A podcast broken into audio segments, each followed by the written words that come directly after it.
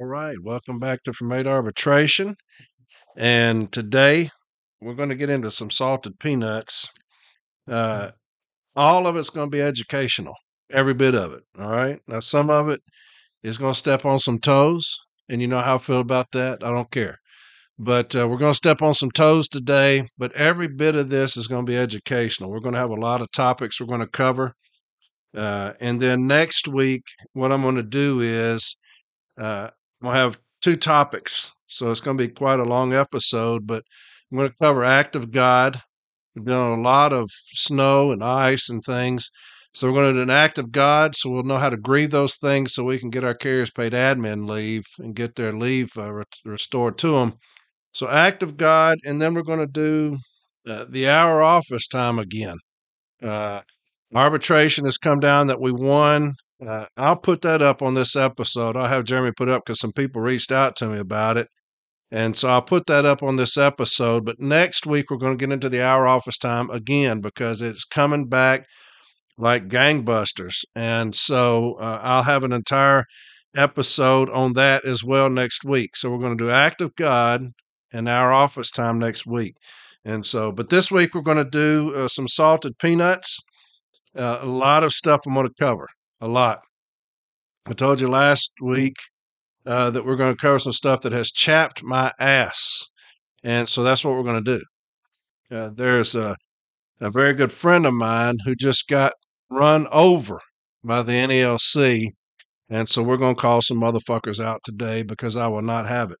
And, uh, and we're going backwards as a union. I, I don't get it. I don't get it. I don't get the lack of fight in my union. Uh, this union has hundreds of millions of dollars, uh, upwards of five hundred to eight hundred million in assets and monies. Uh, we will never be able to spend all that money. Never. And why we're doing these stupid ass pre-arb sessions that are ruining city letter carriers, I don't know. But I'm going to talk about one today because it hurt a friend of mine um, and it fucked my branch over, something awful. And so we're going to just, we're going to pull some, some draws down today in front of everybody and let people know what's going on. And then I got a couple other things I'm going to talk about. Uh, first off, Tyler Vassar from last week. I had so many people reach out to me this past week talking about what a great episode that was and how refreshing it was to hear Tyler. Um, so I agree with all that. I listened to it a couple of times, and, and that was very impressive. I thought he was extremely sharp. I guess you could tell. But uh, that movement, that movement is something we need to get a hold of and get behind. Uh, they had the Zoom meeting today, the national Zoom meeting, and I got on there. Extremely impressive individuals. And I'll start putting up the link to that Zoom. It's, I think it's every month. I believe they're going to do it. Uh, get on there. There's over one hundred people on there today. Uh, it was fantastic, man. Fantastic. If you want to feel good about your union, get on there and watch that.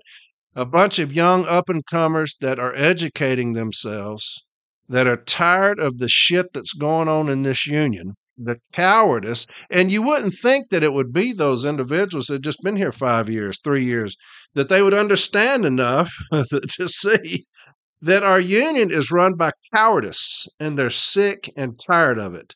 And so um, the, the movement is called Building a Fighting N A L C.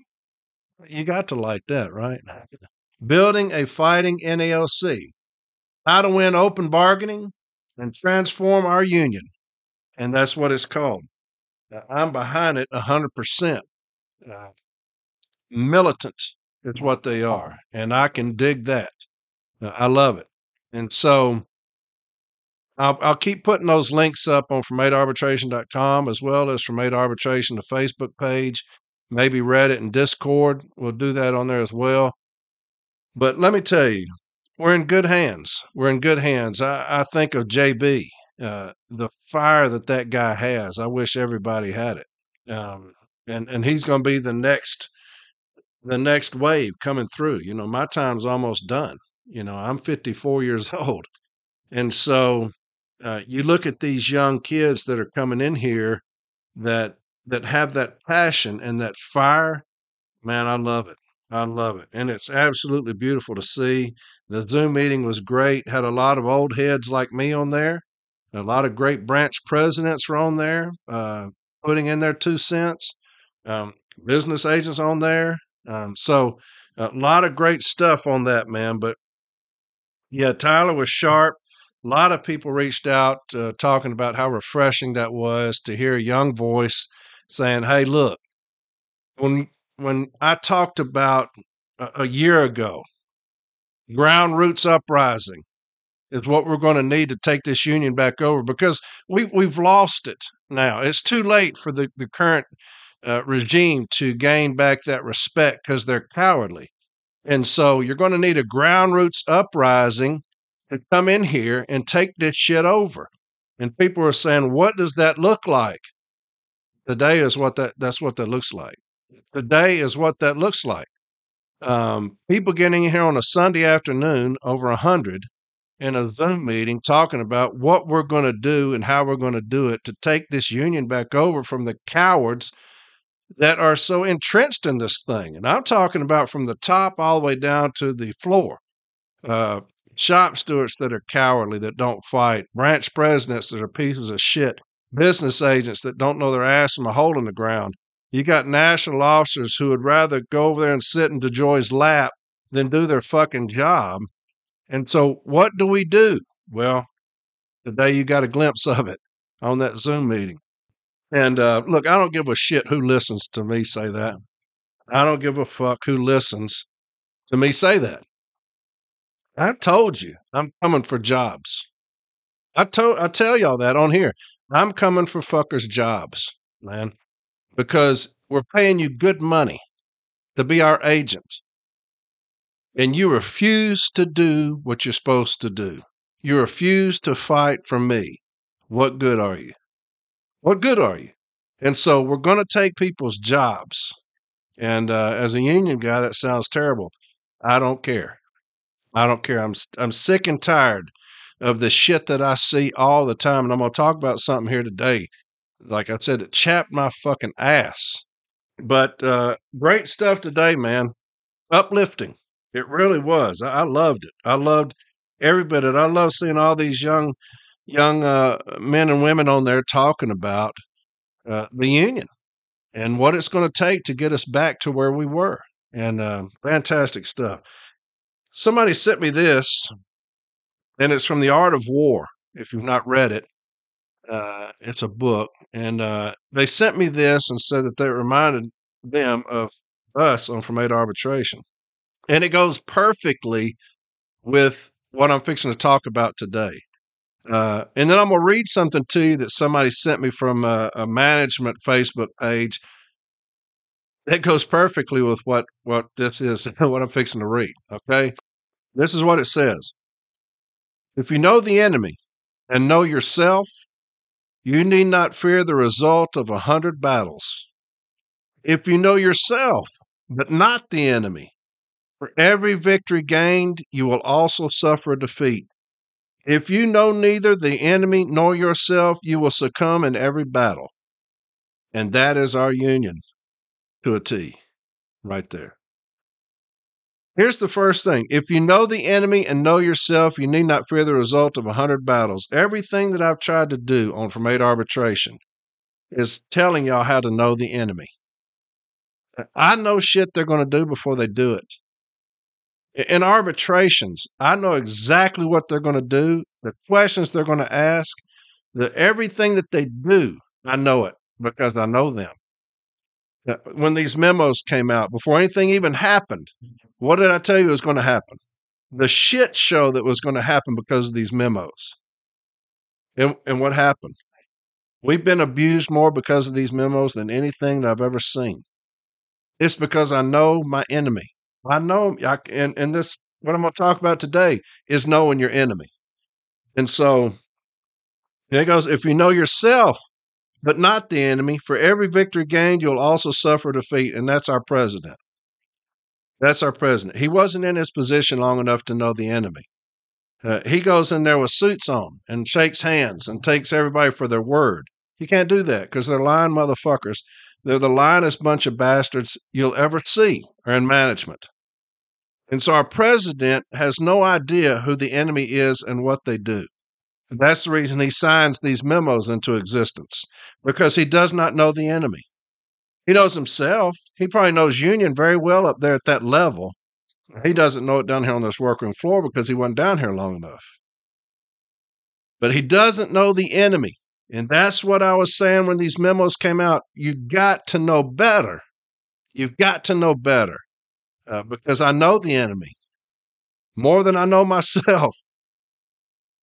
And then lastly, if you know neither the enemy nor yourself, you will succumb in every battle. And I see a lot of people on social media where that fits right in, uh, especially with these people that um, when people have questions about the contract, when people have questions about certain things, you know, we need to be paid more, or we need to be, you know, told us this or that. And people say, well, why don't you just go work somewhere else?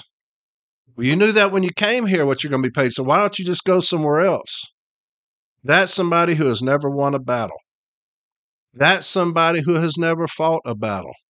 Anybody that tells you to quit and go do something else is a coward. And they have never fought a fight. They have never won a battle. You never say, just quit. What do you do? You fight. You fight. You fight for better working conditions. You fight for better wages. You fight for all these things. All these things that our union refuses to tell us what they're doing as far as the contract. You have people like this Zoom meeting that are saying, we're going to fight. We're ready to fight. So anytime you see on social media somebody saying, why don't you just go somewhere else? They have never won a fight. They don't understand the fight. That's the most cowardly advice you could ever give. I want something better. Well, then go somewhere else. What kind of stupid ass shit is that? What kind of dumbass shit is that? That's somebody who I wouldn't get in a fucking trench with to save my life. Well, just quit. Uh, so anytime you see that on social media, you'll see what I'm saying. They say, well, just quit and go, go work here, or go work there. How about this? How about stand up, get the flag, and let's go forward and fight for what we want. And so that's what I'm talking about. And that thing that the guy sent me for Art of War was dead fucking on. I mean, dead on. Now, I remember a couple episodes ago, I also talked about this. Is it better to out-monster the monster or to quietly be defeated? You remember that? Is it better to out-monster the monster or quietly be defeated? Uh, in our union, is quietly being defeated. Uh, they're quietly being defeated. I'm going to tell you a story. I'm going to tell you a story uh, that I've been writing for this last week. And the, the title of the story is, You Got to Be Fucking Kidding Me. That's the title of the story that I wrote. It's called, You Got to Be Fucking Kidding Me. And uh, and here's the story. Here's the story.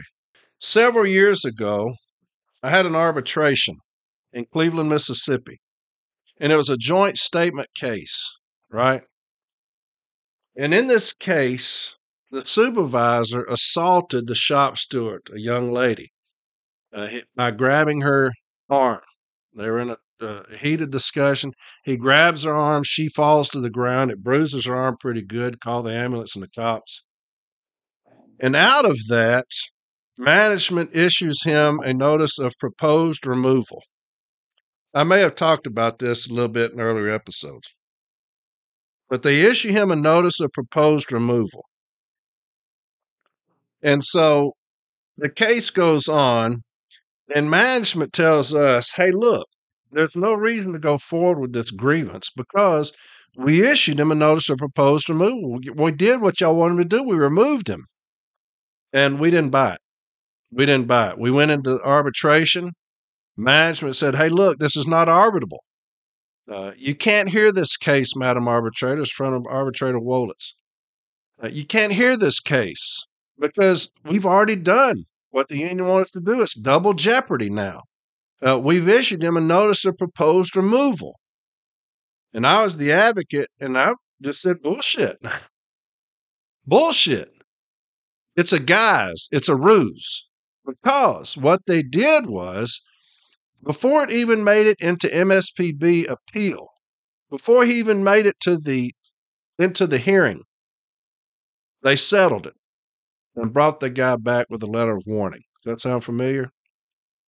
So they bring the guy back with a letter of warning. Now, this is an individual who assaulted, assaulted a shop steward. And they bring him back with a letter of warning. And here's what the arbitrator said for that particular part.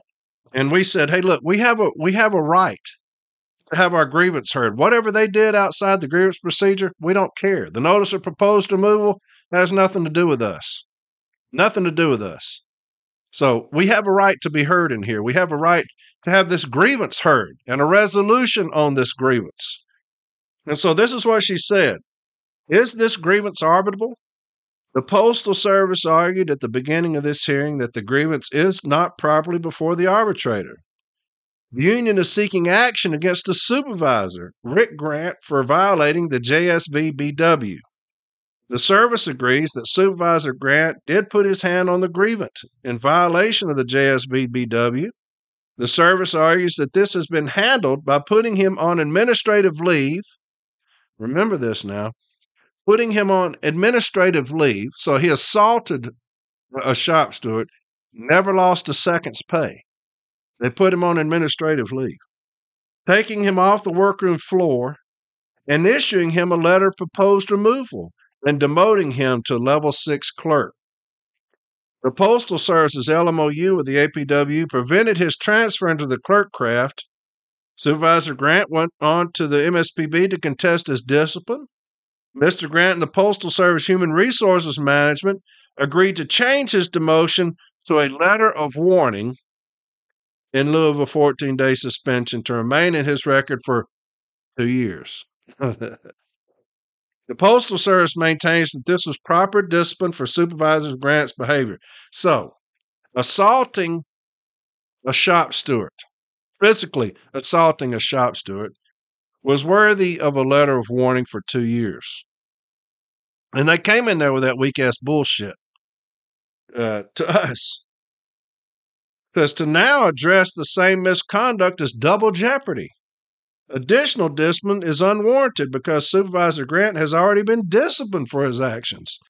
Additional discipline is unwarranted because Supervisor Grant has already been disciplined for his actions. The union argued that it is a J S V B W case.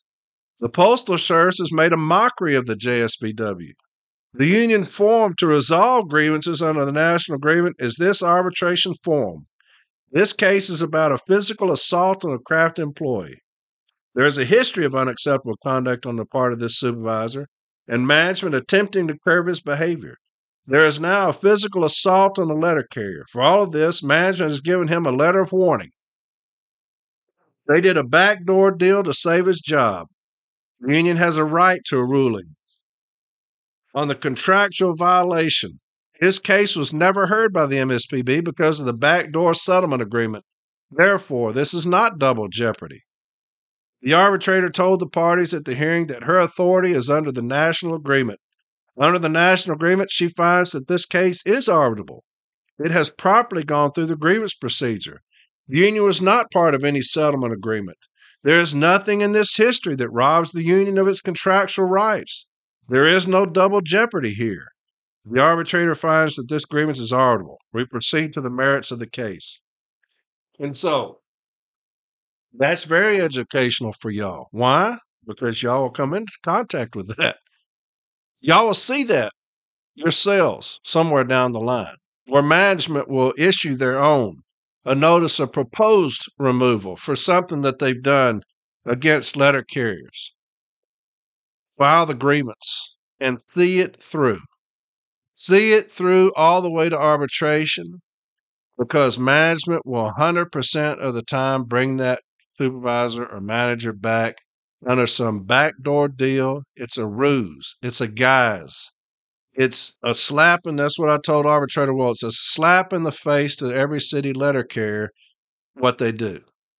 And so now the reason this one was difficult is because the arbitrator, even though she was very good about escalated monetary awards, very good about management's uh, burden when it comes to discipline, she held them to the highest of burden. We had never won a joint statement case in front of her, and we have taken like eight or ten in front of her before, and we lost every one. So I had to write a brief, unfortunately. And most of my brief was reading off her past decisions and why those past decisions were different than the situation we were dealing with in Cleveland, Mississippi. And so the brief was eternally long. And uh, but what she said was he did violate the joint statement. And being as there was no incidents with other carriers, she said that this supervisor could never supervise this shop steward. Wherever she was, he couldn't be her supervisor. He had to go. So if she bid somewhere he was at, he had to leave. Uh, he could never supervise her again, which is insane to me. I mean, we'll take it because, like I said, we never won a joint statement case in front of her. So, you know, we were excited to to get the win. But if I assault a manager, I'm fired. Period. I mean, there's there's no there's nothing like, okay, you're gonna have to bid to another station where this manager's not at, and that's part of the double standard that I talk about is that. And so, um, but uh, we we took it, we took it. But then there's this case I did in Jackson, Mississippi, and I let y'all hear that cross examination. When I remember when I cross examined the district manager. And uh, and that was where a manager threatened to shoot a carrier. And they issued him a notice of proposed removal. And we saw that through. Because what happened there, the district manager brought him back with a letter of warning in lieu of a fourteen-day suspension. Exactly what happened in Cleveland, Mississippi. And so this is what he said. The arbitration hearing held on June eighth of twenty twenty-two in person in Jackson, Mississippi was intended to be the fulfillment of the pre-arbitration settlement team as the next step of full adjudication. At the June eighth, twenty twenty-two hearing, the service advocate opened the hearing suggesting the grievance is not procedurally arbitrable because the remedy has already been decided via the notice of proposed removal. That was reduced to a letter of warning. On January twelfth, management contended this one incident did not indicate a pattern of behavior. The service advocate asked that only the arbitrability issue be heard at the hearing and the process be bifurcated to hear the merits. Arbitrator heard the union protest of the arbitrability issue and directed that the merits be heard today, especially since witnesses were available and on standby. No decision was made at the hearing on arbitrability and the merits were fully heard.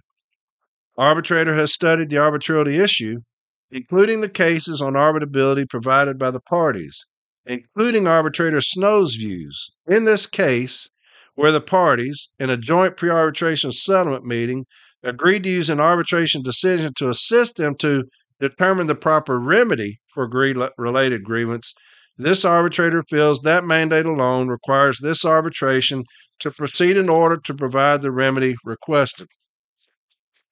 So here you have two cases where management has given themselves a notice of proposed removal, one for a physical assault on a letter carrier, one where a manager threatened to shoot a letter carrier.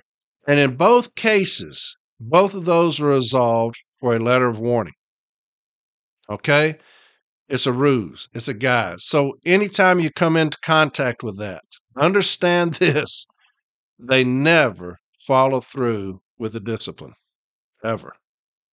They never do. Now, with that in mind, with that in mind, about a year ago, uh, a shop steward at a station here in my branch, uh, who is a very good friend of mine, we came up together. I've known her for well over twenty years now. Uh, she's a hellraiser of a shop steward. A damn good one. Well, she's at this station with this manager, there's a straight up piece of shit, a straight up piece of shit, and has caused this, this friend of mine, this steward, complete hell, complete misery. Uh, so much so that the, you know, the steward said, I hated to come to work because of the hell that this woman has put her through. And uh, so one day, this carrier notices that her personal belongings were missing from her case. Uh, she had stepped away, and when she came back, her union bag was gone. I think her purse was gone. And she's like, hey, where's my stuff at? Nobody knows. Nobody knows where things are at. And all of her union stuff was in this bag.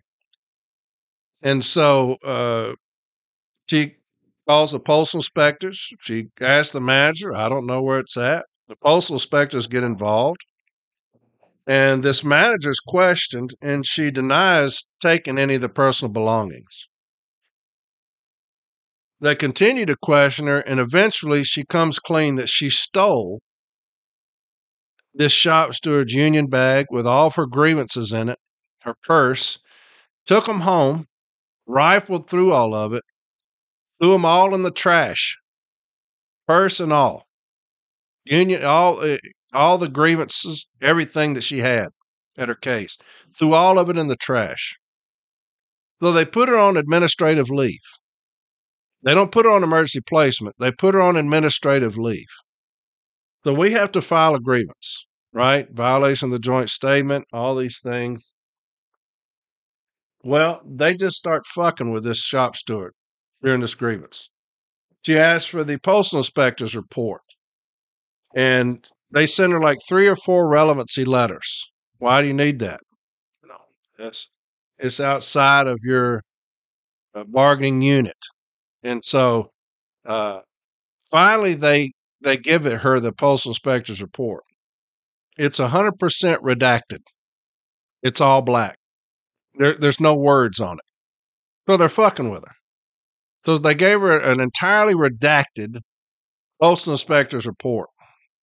Well, J B's the formal A. We're asking for the notice of proposed removal. We can't get that. So they gave us a fully redacted postal inspector's report. They refused to give us the notice of proposed removal. Now, this happened like in February or March, okay? So the, the informal A meeting is in April, okay? So February, March, April. So three months. No notice of proposed removal, no postal inspector's report. They don't give us anything. So J B starts putting in his information requests. I need the unredacted postal inspector's report. So right before the formal A meeting, he gets that. In August, in August, three days prior to the, in, to the formal A meeting, he finally gets the notice of proposed removal. That was written three days prior to the formal A meeting. So they tell us that she's on a notice of proposed removal back in April. We continue to ask for it, and they don't produce it until about three days before the formal A meeting, and it was written about three days before the formal A meeting. In August, now this happened in February, in August. So in the postal, they finally gave him the postal inspector's report. So in the postal inspector's report, she admits to stealing her purse and her union bag and throwing all of it away, rifling through all of it and throwing it away. She also admits to having outside people outside the Postal Service coming in, delivering routes, entire routes, not even not even employed with the Postal Service. Uh, she's running a daycare in the Postal Service, has kids in there, running a daycare. And so she never missed a second's pay. Never missed a second's pay. She's on admin leave the entire time. So here we have a manager. Dead to rights. Dead to rights. Here we have a shop steward that's a hellraiser. That is an absolute hellraiser. That finally gets to have her voice heard on a manager that has caused her so much grief. is finally getting an opportunity to have her voice heard, right? Talked with her during this entire time. Gave her a fully redacted postal inspector's report. I got it in the file. It's all black, every bit of it. Refused to give her the notice of proposed removal. She's finally going to get her voice heard. Matter of fact, at the union meeting, she came up to me. I'm the secretary. She came up to me. She said, hey, when you going to call me about this arbitration we got coming up? I said, well, I just got it. I said, but stay by the phone. Now, she's a good friend of mine. I said, stay by the phone. She's like, Corey, damn it, we're going after. I said, hey, we're going after. I promise you. I promise you. She's like, okay. She's like, well, just tell me what I need to say, what I need to do. I said, we will. I said, you got plenty of statements in there. We're going to be fine. I said, but we're going to get her. I promise you that. We're going to get her. J B busts his ass on this case, man. This this motherfucker was eight hundred pages. I mean, it was one of the best jobs he's done. Okay? About a week ago, we get a pre-arbitration settlement on this case. We get a pre-arbitration settlement. And it's the biggest pile of shit I've ever seen in my fucking life. It's the biggest pile of shit I've ever seen in my fucking life. And it's Exhibit A, why we need a new regime. It's Exhibit A, why we need to do away with these fucking stupid-ass pre-arb sessions that do nothing but put money in the pockets of the Postal Service and the Union and completely fuck the letter carry over. That's all these things are good for.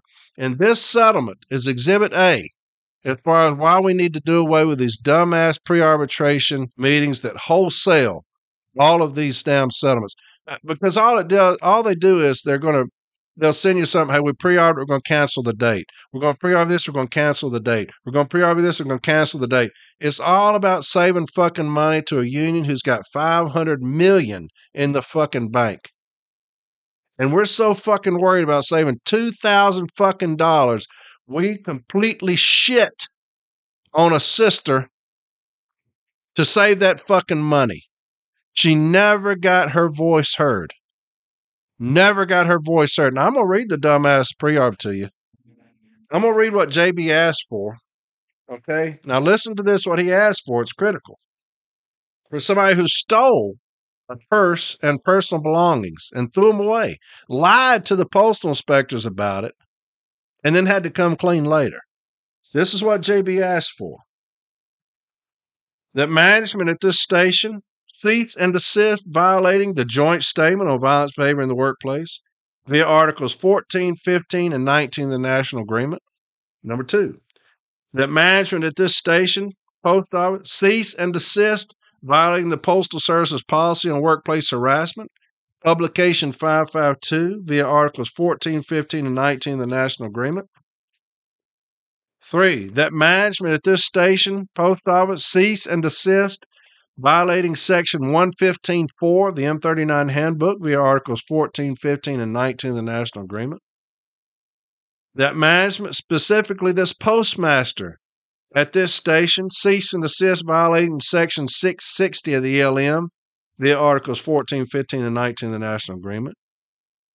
That management, specifically this postmaster at this station, cease and desist violating Article five of the National Agreement for stealing union material, engaging in surveillance of union activity, harassing a union officer, and interfering with activity protected by Section seven of the National Labor Relations Act. And that's because she took every bit of her grievances that was in that bag when she stepped away from her case. All of her grievances were in there. She took all that and threw it in the trash. That there shall be no mentioning retaliation against any employee for participating in interviews or submitting written statements for the investigation processing of this grievance. This station postmaster be removed from her administrative duties as supervision of city letter carriers immediately. Management may immediately sign this manager in her employment, if her employment isn't terminated, to any other position that does not require her to supervise employees nor interact with employees over which she has responsibility for disciplinary decisions, or may affect their continued employment with the Postal Service. This condition is requested on a history of unethical, criminal, inappropriate behavior. The next one, in accordance with Article seventeen five of the National Agreement, and to help ensure effective communication between management and labor, the parties will have monthly labor management meetings to discuss, among other agenda items, the unit's climate. These meetings begin as soon as administratively possible after a decision has been made. The N A L C committee will be comprised of the branch president and one additional designee at the Branch four president's choosing. The next one, this station post office cease and desist violating Articles seventeen and thirty-one of the National Agreement, and as an incentive for future compliance and to act as a deterrent for failing to provide requested information, management compensate Branch four or Stewart, uh, the young lady, via money order, one-time lump sum equal to one hundred dollars. The U S P S shall reimburse the N A L C all costs in the prosecution of this case within the entire Article fifteen process. Said reimbursement shall include, but not limited to, all costs of potential arbitration. All sums contemplated by this award shall be paid within thirty days of the U S P S receiving an invoice from the N A L C. Next, if Postmaster so-and-so is retained, she be required to complete the following training courses, and proof of completion be provided within thirty days from the decision. Why engagement? The theory behind question twelve, understanding engagement rules, continuous engagement, managing workforce generations and introduction to cross-generational employees, managing workforce generations, working with twenty-first century generation mix, managing workforce generations, working with a multi-generational team, and lastly, any other remedy that step B or an arbitrator deems appropriate. So that's what we asked for, for this manager that stole the shop steward's purse and her union bag, rifled through it at her house, threw all of it in the trash, gave none of it back. Management putting her on administrative leave from day one, never lost a second's pay for, for theft. Lying to the postal inspectors, having to come back and come clean to them, the federal agents, right? Lying to them. Having to come back, all this is in the file, refusing to give her any information, give her all these relevancy letters, finally give her the postal inspector's report, one hundred percent redacted, never gave her the, the proposed removal. So they fucked with this girl during this entire process. All this should have been heard in front of an arbitrator. Her story, that's all she wanted. Let me be heard. I finally have this person who's caused me so much grief. We finally have her. I just want my day. I just want my day to be heard. I'm going to read the pre-arb to you. Now, here's the pre-arb. Now, listen to this verbiage carefully, okay? Listen to this verbiage carefully. It's probably the worst pre-arb ever written. Number one, this station management, specifically this postmaster, violated Handbook M thirty-nine, Section one fifteen, the Joint Statement on Violence Behavior in the Workplace, Policy and Publication five fifty-two, via Article nineteen of the National Agreement, when she took personal items from the agreement, took them home, and threw some items away. Read that right there again. When she took personal items from the agreement, took them home, and threw some items away. This station management, specifically this postmaster, shall fully comply and cease, so not a cease and desist, shall fully comply and cease violating Article fifteen three of the National Agreement, M fifteen seventeen, all grievance settlements, Step B decisions, pre-arbitration resolves, and arbitration awards. Did y'all hear that? They said that she violated the J S O V, one fifteen point four of the M thirty-nine Handbook, uh, Publication five fifty-two. They said she violated all that. Now, here's what they said that she's going to cease doing and comply with. But none of that matters if you say she violated, if you don't tell her to cease and desist doing it. They said she violated. It doesn't matter if I don't get a cease and desist from violating those things in the future. Here's what they said now. Here's, here's where they fucked us over. Here's where labor bent us over and fucked us over with this pre-arbitration settlement. It's not worth the fucking paper it's written on. Remember the history now of this young lady, what happened to her. She's been hating coming to work because of this fucking asshole that's a manager of hers.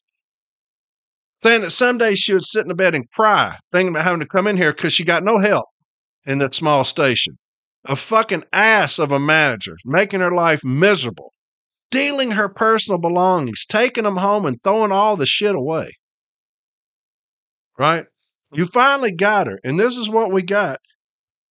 Dick's, this station management, specifically this postmaster, shall fully comply and cease, not cease and desist, violating Article fifteen three. What in the fuck does that have to do with anything? Huh? What's that got to do with this grievance? M fifteen seventeen. What in the fuck has that got to do with anything? What's that got to do with the J S O V? one fifteen four of the M thirty-nine handbook, publication five fifty-two. Stealing my fucking purse. Stealing my fucking union bag. What does publica- What does the M fifteen seventeen have to do with anything? All grievance settlements. What grievance settlement? What grievance settlement? Step B decisions. What? What in the fuck does that have to do with anything? Pre-arbitration resolves. We ain't got one. This is the only one we fucking got. And arbitration awards. What arbitration award? They didn't read this before they signed it. That means absolutely nothing. You didn't even tell them to cease and desist violating the J S O V. You didn't tell them to cease and desist violating one fifteen four of the M thirty-nine handbook. You didn't tell them to, to cease and desist violating publication five fifty-two or the Postal Service policy on workplace harassment. That means absolutely nothing right there. That's the dumbest bunch of shit I've ever fucking read in a pre-arb. And I've read a lot of dumb ones. I've read a lot of dumb ones. I'm going to read all that again. I'm going to read all that again t- so that y'all will understand now what just happened to this girl. What just happened to this girl that had all of her shit stolen while she stepped away from her case. All of her shit stolen. Okay, now, listen to it. Listen to what it says, because they completely duped us right here. This station manager, but specifically this postmaster, violated Handbook M thirty-nine, Section one fifteen. Okay, she violated it. The Joint Statement on Violence Behavior in the Workplace. Okay, she violated that. Publication five fifty-two, Article nineteen of the National Agreement. Okay, she violated those three things. When she took personal items from the agreement, took them home and threw some items away. She didn't get any of it back. Okay. This station's management, specifically this postmaster, shall fully comply and cease. So we couldn't even get a fucking cease and desist from somebody stealing from us and lying to the fucking postal inspectors. We couldn't get a fucking cease and desist. We got to fully fucking comply and cease. I cannot wait. I cannot wait until I'm fucking business agent. This fucking shit right here is done.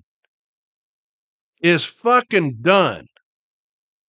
This is the cowardliest fucking bullshit I've ever fucking heard in my life. Shall fully comply and cease violating Article fifteen three. Who fucking cares? M fifteen seventeen. What in the fuck? All grievance settlements. Who gives a shit? Step B decisions. Which ones are we talking about? Pre-arbitration resolve and arbitration awards, which we ain't got shit. They got away with it here. They got away with it here. It goes on. This manager shall provide a safe working environment for all its employees. Well, hell fucking shit. Thank you for that. We didn't know that Article fourteen was still in existence. Thank you for letting them know that Article fourteen is still in existence, even though you didn't tell them to cease and desist violating Article fourteen. You say, this station management shall provide a safe working environment for all its employees. It's almost comical at this point. It's almost comical. Here's the next one. No member of management shall attempt to retaliate against any city letter carriers for participating in any protected activity to specifically include participating in this grievance. Well, fucking thank you. Thank you for that, motherfucker. Thank you. Listen to this dumb shit. Documentation indicates that on eight three twenty twenty-three, Postmaster, this one, was issued a notice of proposed removal due to her actions. Y'all hear that? Documentation indicates that on eight three, this postmaster was issued a notice of proposed removal to her due to her actions. No fucking shit. What in the fuck does that matter? I just read y'all two cases, Cleveland, Mississippi, and Jackson, Mississippi. The same fucking shit. And both of them got heard. Why not this shop steward here? What's the difference? Both of them got heard in arbitration and got great decisions. One was removed for two years. This one, the first one, can't supervise that person anymore. We didn't even get that. They couldn't even write in this pre-arb that she can no longer supervise this shop steward any longer. We couldn't even get that shit for stealing her fucking shit. It's comical. This dumb fuck here. Documentation indicates that on eight three Postmaster, this one was issued a notice of proposed removal due to her actions. Well, thank you. We didn't fucking know. Now we know. Holy shit, man. What in the fuck are we doing? What in the fuck is that? It goes on. This management and N A L C Branch four shall meet no less than monthly for six months, then not less than once every quarter unless otherwise provided in the party's local memorandum of understanding in accordance with Article seventeen five of the National Agreement to participate in regularly scheduled joint labor management committee meetings for the purpose of discussing, exploring and considering with management matters of mutual concern. That's fucking great. It's about the only thing J B asked for that he got. Six, this station's management violated Articles seventeen and thirty-one of the National Agreement when it did not provide all information to the union and when it sent three relevancy letters. Dixon Management shall cease and desist such violations. Well, thank God. We got a cease and desist on the seventeen thirty-one about relevancy letters. Motherfucker. We have a shop steward. They need to be protected first off, right? Don't y'all agree with me on that? Shop stewards need to be protected at all costs because they're in the most thankless job imaginable. Uh, there's nothing more thankless than being a shop steward. Trust me, I know. And here we have one that's been bullied and harassed, unlike anything you've ever seen before. Now, this is a tough girl. When I tell you this is a tough girl, she's a tough girl, man, and can handle just about anything you can throw at her. I've known her a long, long time. And to say that she breaks down having to come to work because this postmaster is, is such a piece of shit, and finally getting your shot, you go in front of an arbitrator and tell your story, what happened to you, to finally get that opportunity and to get fucked over like that is absolutely pathetic. It's inexcusable. It's treacherous. I've had that case in Cleveland, Mississippi, where they assaulted the shop steward. They weren't even going to bring that, that supervisor in to testify. I had to call him in as a hostile witness because management was going to produce him. So I had to call him as a hostile witness and, and grilled his fucking ass. Uh, matter of fact, the business agent was in there with me. It ended at about six o'clock at night. Uh, and he called me Mister Exhausting. He's like, I've never been so exhausted in my life. You're, you're exhausting. I'm going to call you Mister Exhausting. So, because everybody who had a hand in it, I bludgeoned them in that fucking hearing. Everybody who had a hand in bringing that motherfucker back with a letter of warning, I bludgeoned them motherfuckers in that hearing. Y'all heard me go after the district manager for bringing the other one back who threatened to shoot one of our carriers. Y'all heard me question her, right? Uh, that's given the carriers satisfaction, knowing that these motherfuckers who are behind it are getting held accountable. What happened to this young lady here? Why was her voice not heard? Why did her voice fall silent? What is the deal? What is going on here, really, between the N A L C and management? What is happening between the N A L C and management? There's something going on behind the scenes that we don't know about. We've got more money we'd ever be able to spend. We could do a thousand arbitrations a day and would never run out of money. We've got that much money. What do y'all think about that? It's a travesty is what it is. It's a fucking travesty is what it is. In in Knoxville, there was another pre-arb, and they were mad as fuck too. Kind of, it was a joint statement case. And this manager up there was a piece of shit, has has been absolutely horrible to the carriers. And there's a thunderstorm, lightning, pouring down rain. So what does this dumbass do? But has a fire drill and makes all the carriers go out there and stand in the rain, pouring down rain and lightning. Now, first off, I would have never gone. I'd have told her I ain't going. And even if she says, I'm giving you a direct order, I would have told her, roll that direct order up as tight as you can. And what you do is go into the bathroom when nobody can see your funky ass and shove it straight up in there. You know, I'm not going out in the fucking pouring down rain and lightning and standing there because your dumbass wants to do a fire drill. So anyway, they filed agreements on it, okay, by this dumbass manager telling people to go out there and stand in a thunderstorm with that lightning to do a fucking fire drill. Now, management should have corrected that. They should have terminated that bitch right off the fucking jump. But here's what this one said. Step B resolved in part stating the D R T agrees according to documentation in the file management in the Northwest Carrier Annex. Specifically, this manager violated Article fourteen of the National Agreement when, according to unrebutted letter carrier statements, she ordered them to muster in an exterior parking lot for a fire drill during a severe thunderstorm when lightning was present. This manager shall cease and desist violating Article fourteen of the National Agreements in its entirety. Uh, number two, Knoxville management, specifically this manager, shall fully comply God, with E L M six sixty-five, eighty-five twelve and Handbook M thirty-nine, Section one fifteen.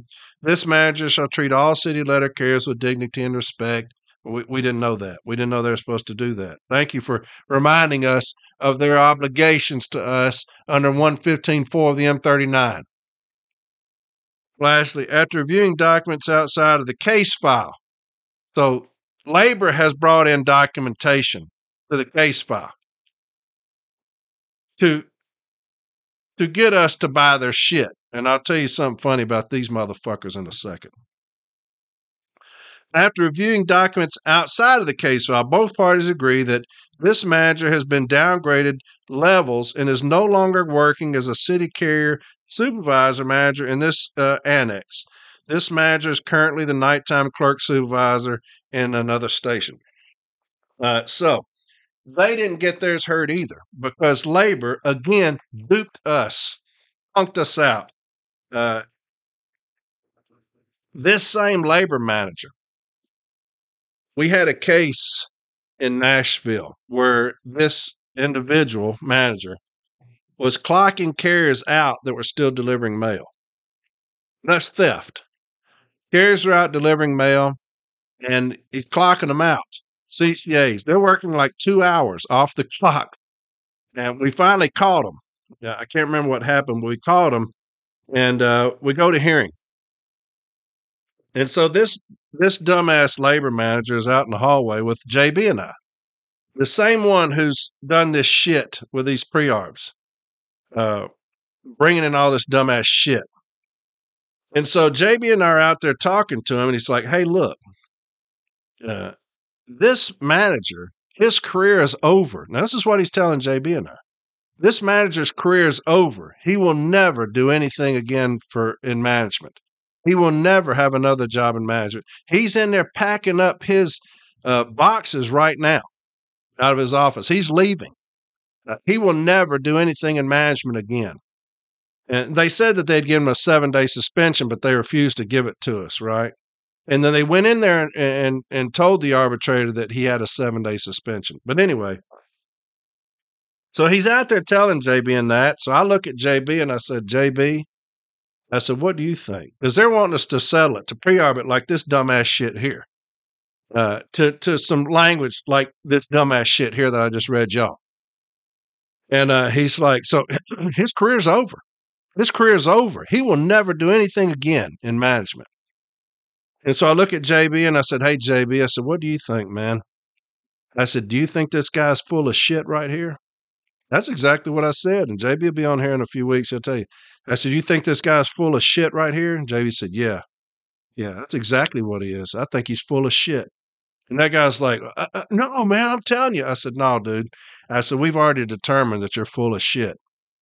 And uh, I said, we'll see you in the hearing. So we go in there and, and blast their fucking ass.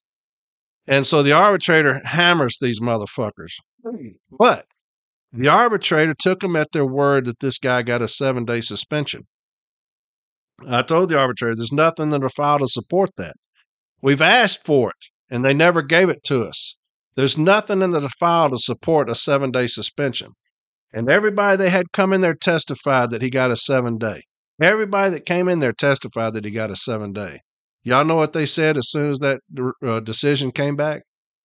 He didn't get a seven-day. They lied to the arbitrator.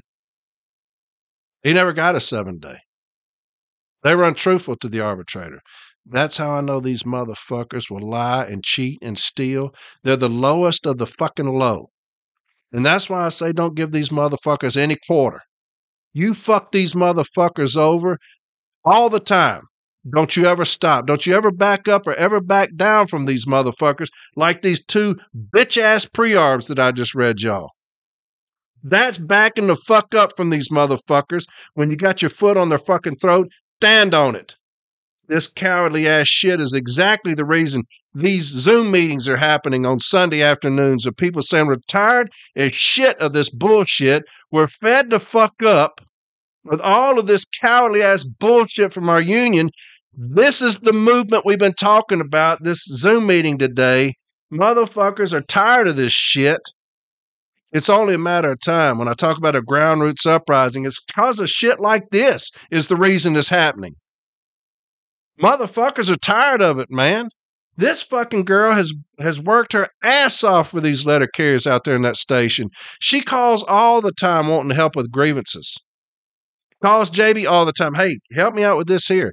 Is doing everything she can to improve herself and completely gets fucked over by her union. A new day is coming. I'm telling you this. I'm telling you this. It's because of shit like this here is the reason we're going to have motherfuckers packing up their fucking shit.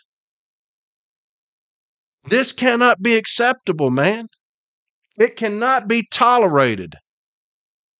This person stole from a letter carrier, stole all of her shit.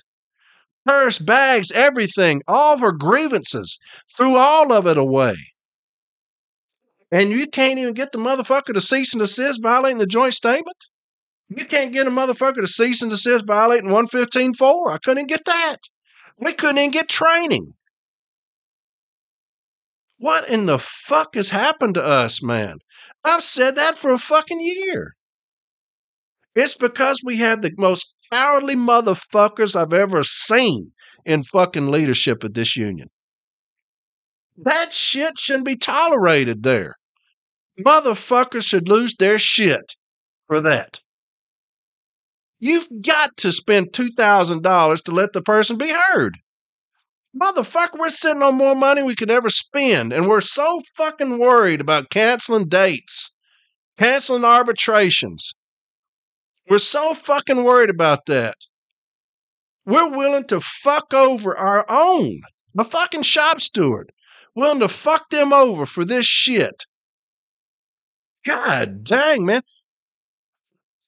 Hmm. You know, I love the movie Taken. Y'all like that movie Taken?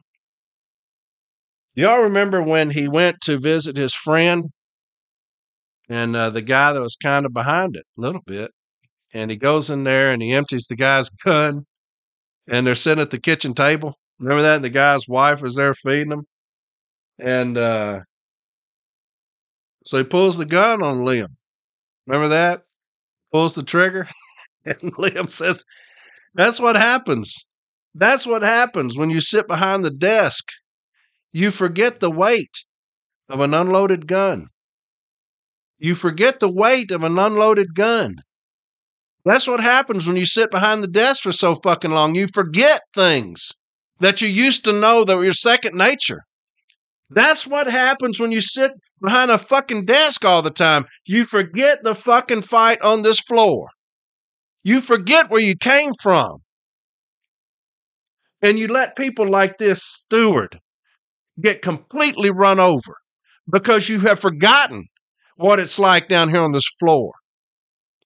You sat behind a fucking desk so long, you have forgotten what it's like to be out here on this floor. That's the reason we have Zoom meetings with over one hundred people saying, hey, we're taking the fuck back over. We're taking this union back over because you have forgotten where you have come from, and we are suffering because of it. This is education today, baby. I'm educating you. I'm educating you today. If you get a notice of proposed removal on a manager, see that motherfucker through, because these motherfuckers lie and cheat and steal.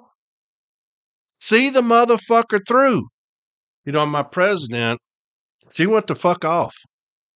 She went the fuck off, man, when she got it. And rightfully so. Rightfully so. And uh, she was in that ass pretty good. But this is what she said. This is what she told him. What about all these removals I've got pending? Arbitration. What have y'all done with those? What about all these removals we have waiting arbitration? What have y'all done with those? You won't touch those. Management won't even budge on those. But yet you let this one off the fucking hook. The double standard. It's got to, it's got to quit. The double standard will quit. We will get arbitrators in place that understand the joint statement. When I'm business agent, I will make sure that there are arbitrators that understand the joint statement. If they don't, they're going to be off the panel. They're going to be blackballed. I took a, I took a removal forward about two weeks ago. And before this removal went forward, they had reached out to J B about pre-arbit.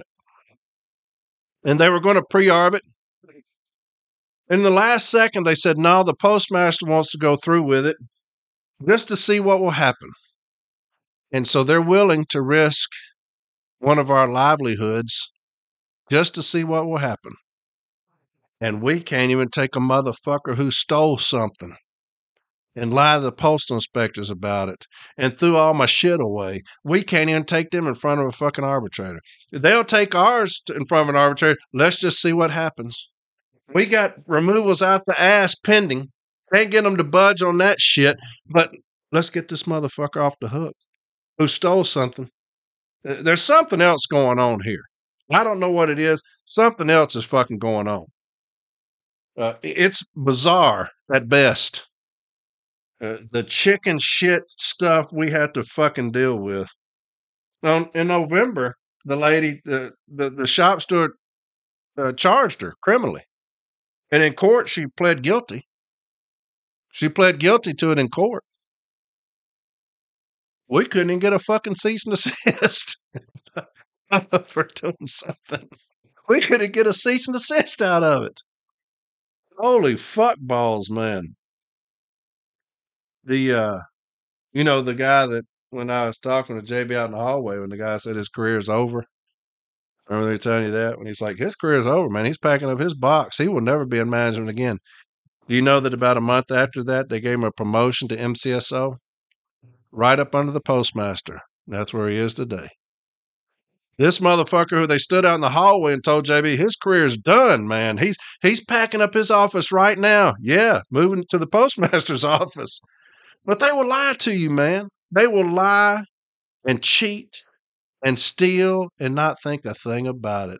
You had a young lady steal the shop steward's purse and her personal belongings, her union stuff. Steal it, stole it, took it home, rifled through it, admitted all. It's all in the report. Rifled through all of it, looked through all of it, threw all of it in the trash. Never missed a second's pay. Never put her on emergency placement under the E L M. They can put their own on emergency placement. Never missed a second's pay. You heard that where the shop stu- where the uh, in Cleveland, Mississippi, where they assaulted the shop steward, grabbed her, assaulted her on administrative leave. Never missed a second's pay. And we contribute to that fucking double standard. We contribute to that fucking double standard. When I tell you there's a groundroots uprising, a new day coming, that help is on the way, that's what I'm talking about. This shit, labor better get in their licks while they can. Labor better get in their licks while they can. Local management better get in their licks while they can, because shit is fixing to come to a screeching fucking halt when this new regime gets in there. Shit is fixing to come to a fucking halt. And motherfuckers are going to reap the whirlwind. They're going to reap the fucking whirlwind unlike anything y'all have ever seen in this fucking union. I'm going to have the baddest motherfuckers I know going around this region, firing motherfuckers up through the grievance procedure. The baddest motherfuckers I know are going to be going out. Shit is coming to a fucking end. We're going to be in arbitration all fucking day, every fucking day. Shit's got to change, man. It's got to fucking change. All right, where are we at? Let's move on. Uh, I wanted to read something to you. Now, you you you heard me read that about the um, art of war. I'll read it again. If you know the enemy and know yourself, you need not fear the result of a hundred battles. If you know the enemy and know yourself, you need not fear the result of a hundred battles. Um, if you look back on on all my episodes, we start dealing with the hour office time. Start dealing with the twenty-two minute load time, the variances, all the shit that they've been coming down on, red line policies, all these things that they're coming out with. I've tried to educate y'all as much as I could on here. Everything that they, they're doing or going to do, things that I know that they're fixing to do, I've tried to get y'all prepared. I've tried to get y'all prepared. Somebody sent me this the other day. And this is off of... Uh, manager's Facebook page. It's only management, okay? And this is what this dumbass said. He says, new S C S advice. So he's giving advice to new new supervisors, managers. Here's what this dumb fucker said. Below is general advice I gave to a new supervisor. Please read and comment on what I missed. For instance, I didn't put anything on rural. If you think it's important, then let us know. Now listen to what I'm fixing to read to you, and and have I addressed it on these episodes? Okay? Listen to what I'm fixing to read to you, and have I addressed it on the these episodes? Make sure the distribution area is set up the night before, and ensure the clerks are throwing around three hundred-ish parcels an hour within five to fifteen minutes begin tour. If you open, get there early enough to modify the plan schedule in case you need to. Be nice, but push them to the street. You hear that? Be nice, but push them to the street. In general, city carriers should be out of the office within one hour unless there is a good reason. So now I got to give a good reason why I'm not out of the office in an hour. Okay, have we dealt with that? I'm going to deal with it again next week. I'm going to have that arbitration. If anybody's dealt with the hour office time and won it or lost it, if anybody's done that, email me. Okay, I've got this arbitration decision, but I'm going to have a full episode again on the hour office time. Our business agents have done shit about it. Some of them have, but most of them haven't done a fucking thing. If you got this dumb fucker on Facebook saying this about the hour office time. We're going to deal with it again next week, okay? But this is what the dumb shit said. Be nice, but push them to the street. In general, city carriers should be out of the office within one hour unless there's a good reason. Learn how to adjudicate thirty-nine ninety-sixes. City carriers should request the thirty-nine ninety-six and should be completed shortly after all mail is up. Listen to me. Use the D O A S workload status report and P E T to help with adjudication and set expectations. Have we dealt with D O A S and P E T? Probably one hundred episodes, right? We dealt with the hour office time? Yes, we've dealt with that. He's telling you, use the D O A S workload status report and P E T, which they know they can't, to set expectations.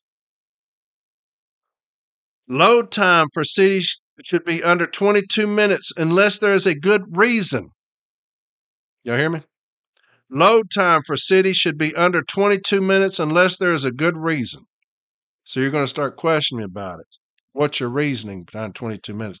Now, where'd they get that dumb shit from?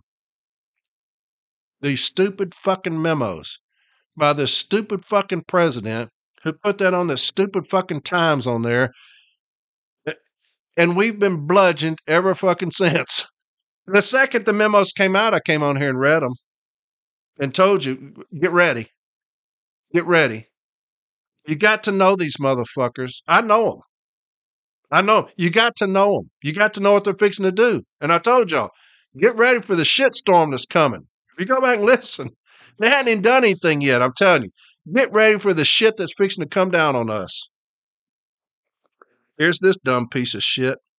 Load time for a city should be under twenty-two minutes unless there's a good reason.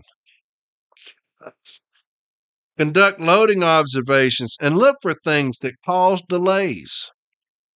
In my opinion, some talking is natural and promotes a good environment, but watch the excessive talking and other things that delay barriers. Learn D M S and compass to locate street inactivity. Look for patterns where time is being expanded. Learn the red line process and use the parser tool to create carrier scans. Do not let them cross the red line without verifying no mail has been brought back. Did we deal with the red line policy? Several episodes. If mail is returned, have them complete a fifteen seventy-one and update D C V. City carriers have a scorecard on their scanner. Consider having repeat offends show you that data. Pay particular attention to scanning. Look at, look at the metric checklist and resource library for anything I mentioned. Also, research ways to improve N D I, S P M scanning, R F S, or anything else on the triangulation report. Learn O T admin, fiscal stewardship, and attendance control, such as how to conduct an attendance review. Ensure carriers know how to update edit books. Give regular stand-up talks or huddles. Recognize top performers and track your top opportunities. Don't focus on everyone, just top opportunities. Earn respect and use sound leadership principles. There's so much more, that, but this would be a good start. D M your number if you have questions, and I'd be happy to help you find some good learning resources. So that dumb fucker has come out with a bunch of shit they can't do and said, this is how we're training our new supervisors.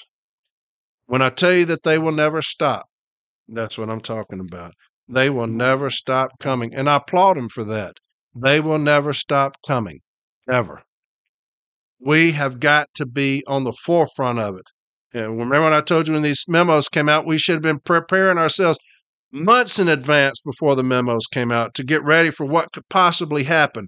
We have no foresight. We have no forethought. We just put out shit and then we, we play defense. We are never on the offense. And that's the reason we get fucked up so much. We should have said, this is what's coming out in these memos.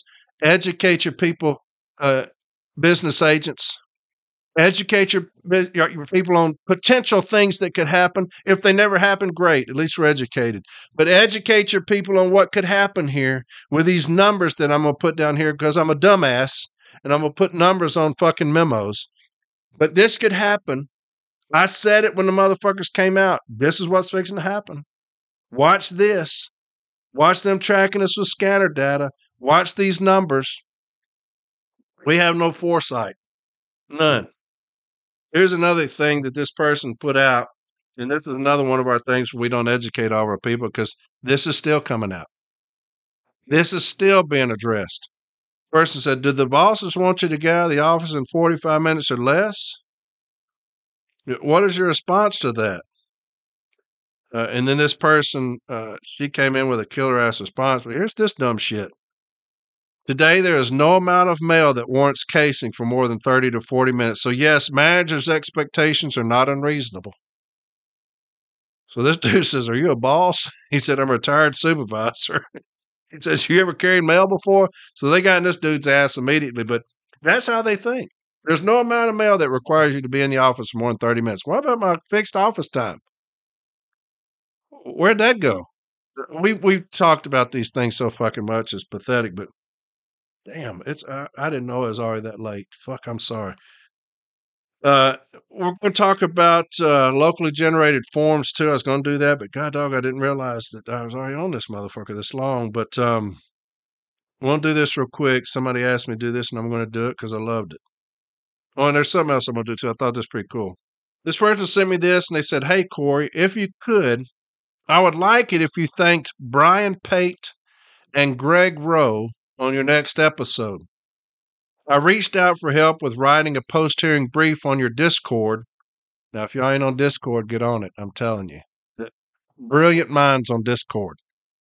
And I'll talk about that in a second. But anyway, uh, post-hearing brief on your Discord. Brian and Greg answered almost immediately, sending me several examples and templates to use. Whoever is responsible for running that Discord should be thanked as well. It is a wonderful resource in a time when our resources are limited. You know, I'm a mail handler, and despite having across craft lines, everyone has been more than helpful. It really shows it is us against them, management. If any of y'all ever find yourself in Columbus, Ohio, I owe you drinks. In solidarity, this person here. So uh, that was great. I said, absolutely, I'll do it. Absolutely, I'll do that. So there you have it. A little shout out for you. Uh, here's another thing that I thought was quite interesting. Says, uh, and this is something I'm going to start doing, and I believe that in the even in the Zoom meeting they talked about me doing this, uh, and I'll start doing it. But this is what it says: "Brother, I would like to encourage you in the in the spirit of transparency to devote a number of episodes to proposed resolutions for the upcoming convention in Boston." If y'all can get to Boston, get to Boston. It's going to be live this year. Hopefully, I can make it through the whole thing without getting kicked out. But if you can make it to Boston, come. It's going to be live. For example, and in the spirit of that transparency, Branch thirty-four Boston will be presenting our resolution for the N A L C to negotiate a territorial COLA-like program, T COLA, for the contiguous forty-eight states. They could submit their resolutions to your podcast and be questioned by you or by canvassing questions in advance of the upcoming episodes. This would provide more of the membership with additional time to mull over these proposals and send their representatives to the convention in support or in opposition. Let's face it, this is something National would probably never consider on their podcast. No, they wouldn't. So I said, hell yeah, I'll do that. I love that idea. So he sends back, Corey, thank you for your support and efforts in expanding the wisdom, knowledge, and involvement of our membership. I look forward to these episodes and the impact this might have on the current process. And with that, let me be the first to enter the initial proposed resolution for your podcast. The forty-eight states cost of living allowance, forty-eight's COLA. And this is what it says, Article nine, resolution. forty-eight states cost of living allowance, forty-eight's COLA. Whereas the United States Postal Service spends tens of billions of dollars each year on salaries, which makes how these salaries are distributed an extremely critical issue to all carriers. And whereas the United States Postal Service does not pay U S P S employees based on the cost of living conditions in any of the forty-eight contiguous United States, despite the excessive, it's blanked out, of that can be found in these states. And whereas the United States Postal Service, out of necessity, pays a territorial cost of living allowance, T COLA, for U S P S employees in Alaska, Hawaii, Puerto Rico, the Commonwealth of Northern Mariana Islands, and the U S Virgin Islands because of their economic realities and financial hardships that can be associated with working and living in these areas. And whereas United States Postal Service inspectors currently enjoy a similar COLA along with most employees in the federal government who work and live in these expensive areas of our country, and whereas by implementing a T COLA-like program for these contiguous states, those postal employees could benefit in receiving needed monetary adjustments in pay to combat a litany of quality of life issues for having to work and live in excessive cost of living areas. Therefore, let it be resolved that the N A L C negotiate with all postal unions, the United States Postal Service, the federal government, and its agencies to modify any and all applicable laws legislation, and postal policy to create and institute a T C O L A-like program for all qualified high cost of living areas in the contiguous states, namely a forty-eight states cost of living allowance, forty-eight's C O L A.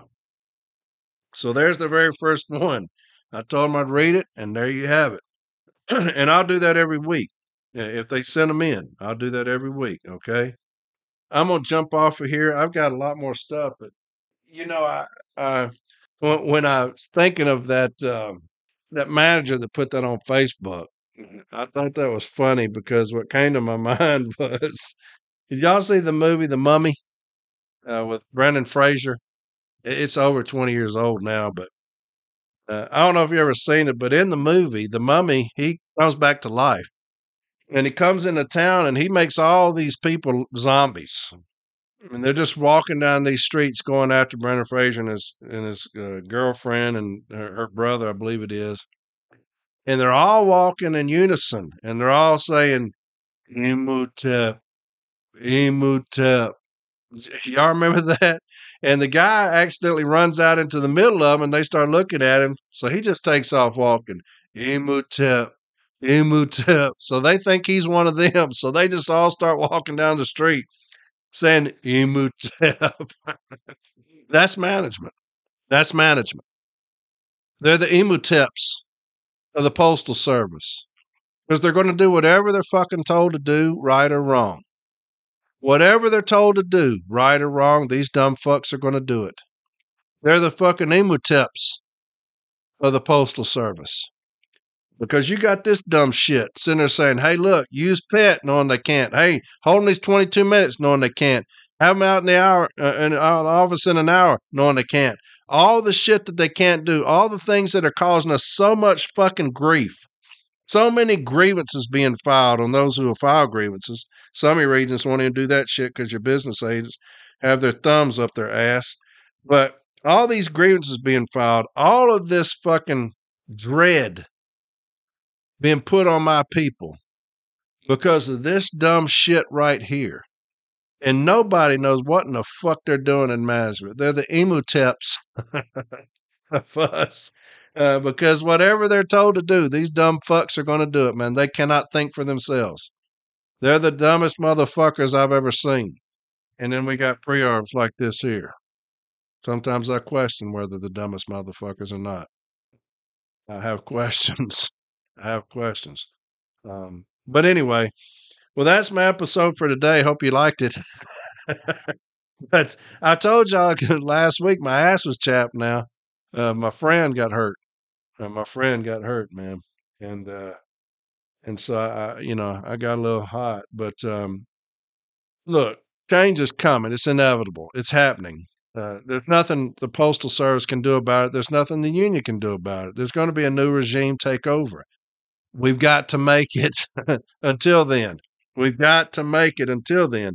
Uh, we're getting destroyed right now by both sides, the N A L C and the Postal Service.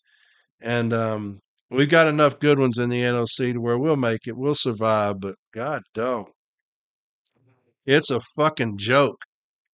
It's a fucking joke what we're having to deal with. All right, the second batch of charges was uh, met on. Uh, not too long ago. So the next one will be uh, February twelfth through the nineteenth will be the third session, okay? So the third session on the charges will be February twelfth through the nineteenth. So there's your little update on that for people who are wondering.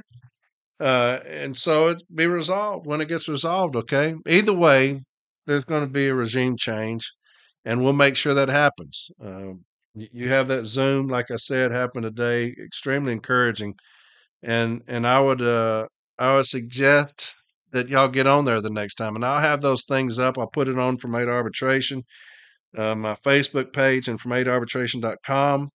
And uh, we need to grow those numbers. There's over a hundred today, which is extremely encouraging. Some great stuff going on there. Uh, but Discord, remember to get on Discord. Uh, great stuff going on there. Get on fromate arbitration dot com and it'll prompt you to Discord. Great stuff. Reddit. Make sure you get on from aid arbitration dot com. It'll prompt you to our Reddit page. Get on there. Great stuff happening on Reddit as well. Uh, from aid arbitration dot com, uh, the best website out there. Get on there. Get on these episodes. I'm going to put this Our Office Time Arbitration on there. People reached out about that that's dealing with this, but I'm going to have an episode next week on that and the act of God, okay? Uh, y'all take care of yourself, man. I love each and every one of you, and we're going to keep fighting. We're going to keep fighting for the city of letter carrier. I don't care about anything else other than that. Anybody that gets in our way, we're going to trample those motherfuckers. I don't care who it is, good or bad. We're going to trample the motherfuckers that get in our way and hurt us and hinder us from coming in here and just enjoying ourselves at work. Uh, that's my goal. If a motherfucker gets in our way, we're going to trample those motherfuckers, whoever they are. We will do that. We will do that, I promise you. Help is on the way, like I said. Y'all have a fantastic rest of the week. Apologize for this, I'm going so long. And I'll talk to y'all next Sunday, all right?